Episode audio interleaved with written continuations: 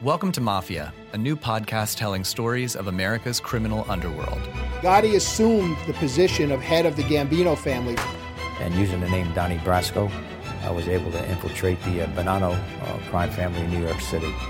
Bugsy Siegel is an American mob legend. One man changed the whole texture and landscape of crime in America.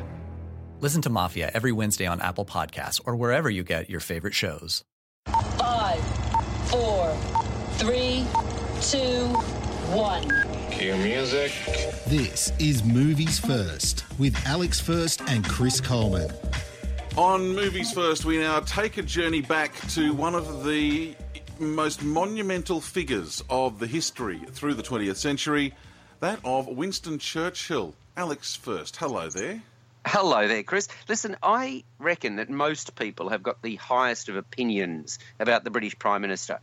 This towering figure, iconic, rousing speeches, a man who had this strong personality, fearful, obsessive, all of the, but a really strong. I, I can't think of a, a, prime minister that stands out in my mind's eye more than Winston Churchill. So.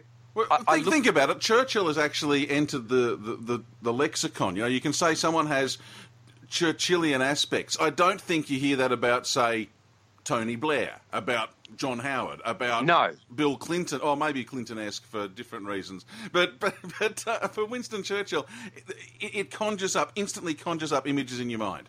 Yeah, this is a fascinating portrait, this movie, of a man of, of great intellect facing a fight on a couple of fronts in the final months of the Second World War. Now, one of those, there were the lives of hundreds of thousands of young men that he was about to put on the line. And the, the second, his own mental health issues. We're talking about June 1944. So when you hear a movie titled Churchill, I suppose you expect to get that towering fortress of a man. You get that only in very, very small measure.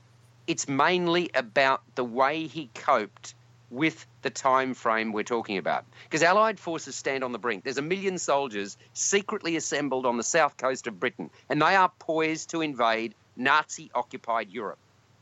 And Churchill, played by Brian Cox really memorably, is deeply troubled.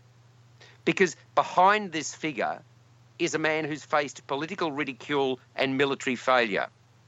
Because you think about history.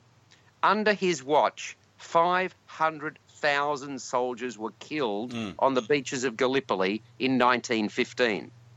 And he's exhausted by years of war. He's racked by the Black Dog, depression. He's a shadow of the hero who's resisted Hitler's Blitzkrieg. So should the D Day landings fail, he's terrified he'll be remembered as the architect of carnage.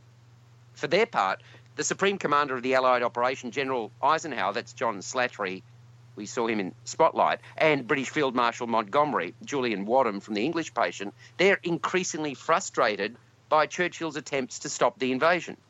And King George VI is forced to intervene. Can a mountain sunrise awaken something deep inside us? Can a winding trail be the path to what we've been yearning for?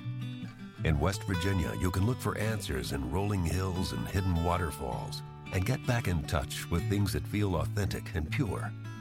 Ask yourself if there's a feeling you've been missing. Then listen to the voice that's calling you to a place that's almost heaven. Find your version of heaven at WVTourism.com.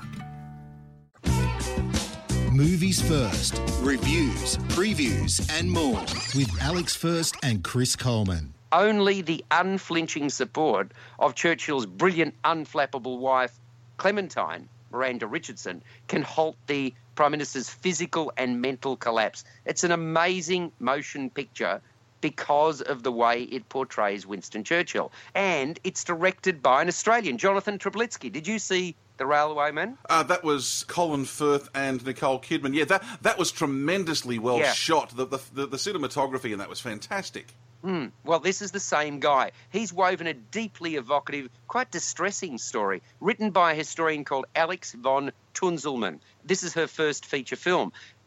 Cox, wow, nails the mannerisms, the vocalization, for almost all of this movie, we witness the Prime Minister as a man torn and debilitated.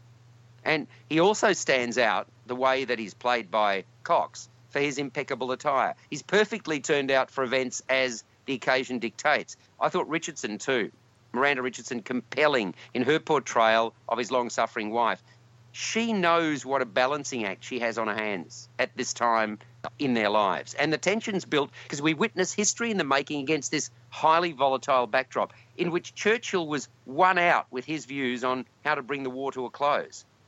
I don't think there was anybody who doubted his greatness, but his ability to function effectively in this hour of need is another matter entirely. I'm not sure whether you've read much about Churchill, but there were days he, he couldn't get out of bed. Mm. I, I, lived in England for a few years uh, uh while I was at school, and they, they taught a lot about Churchill uh, and that era, uh, understandably so. It, it, probably more over there than, than over here.